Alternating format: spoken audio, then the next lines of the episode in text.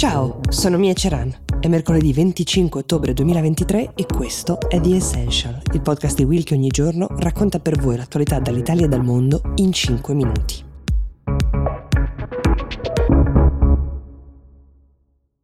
L'anziana donna israeliana che è stata ostaggio di Hamas per due settimane e che mentre viene liberata si ferma, torna indietro e stringe la mano a uno dei suoi carcerieri dicendogli Shalom, pace in ebraico, è forse l'immagine tra quelle non violente più potente che sia arrivata in queste ultime settimane dal Medio Oriente. Lei si chiama Yoheved Lipschitz, ha 85 anni, poco più dell'età che ha l'altra donna, Nurit Cooper, che è stata liberata grazie a delle trattative che sono state principalmente condotte da Qatar e Egitto. Dopo essere stata presa nel kibbutz nel sud dello Stato di Israele in cui viveva e dove gli uomini di Hamas hanno fatto irruzione il 7 ottobre scorso massacrando una persona su quattro di quelle che vivevano uh, lì dentro, bambini inclusi, Yocheved è stata portata dai rapitori a Gaza in un dedalo di tunnel sotterranei come lei ha descritto. Ci è arrivata anche dovendo attraversare dei campi a piedi per chilometri, questa forse è la parte più faticosa del suo racconto, uh, i colpi di bastone che sono stati usati per far marciare gli ostaggi nei campi. Qualcuno di loro era rimasto ferito durante il trasbordo che è stato fatto con delle moto fino a Gaza casa, ma una volta discesi in questi tunnel, Yoheved, come una parte degli altri ostaggi, ha dormito su dei materassi adagiati per terra con condizioni igieniche che lei ha definito accettabili, uh, ha mangiato le stesse identiche cose che mangiavano i suoi carcerieri, che nella fattispecie sono pita,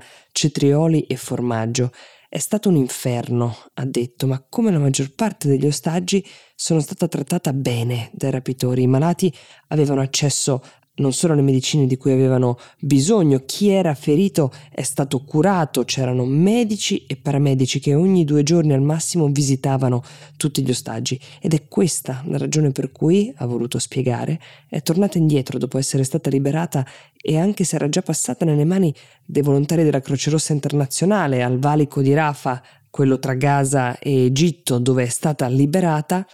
e ha stretto la mano di questo miliziano di Hamas di cui si intravedevano soltanto gli occhi perché era coperto interamente e aveva un mitra sulle spalle. Shalom, gli dice, lui succhiude gli occhi, forse un saluto, forse quasi un apprezzamento per quella parola spesa. È una scena a dir poco inattesa che in un modo forse irrazionale trasmette una qualche speranza, speranza almeno per gli altri 200 ostaggi che ancora restano nelle mani di Hamas, tra cui c'è anche il marito di Yoheved, un 83enne, Oded, un giornalista e come lei un, un attivista pacifista che per anni ha aiutato a far trasferire negli ospedali israeliani delle persone malate che non potevano essere curate nella striscia di Gaza. Parla l'arabo, suo marito, e questo uh, la fa ben sperare, ci dice uh, la donna, una donna che con la sua storia è diventata un po' l'incarnazione della speranza che nutrono tutte le famiglie che in questo momento aspettano che qualcuno uh, dei loro cari torni a casa.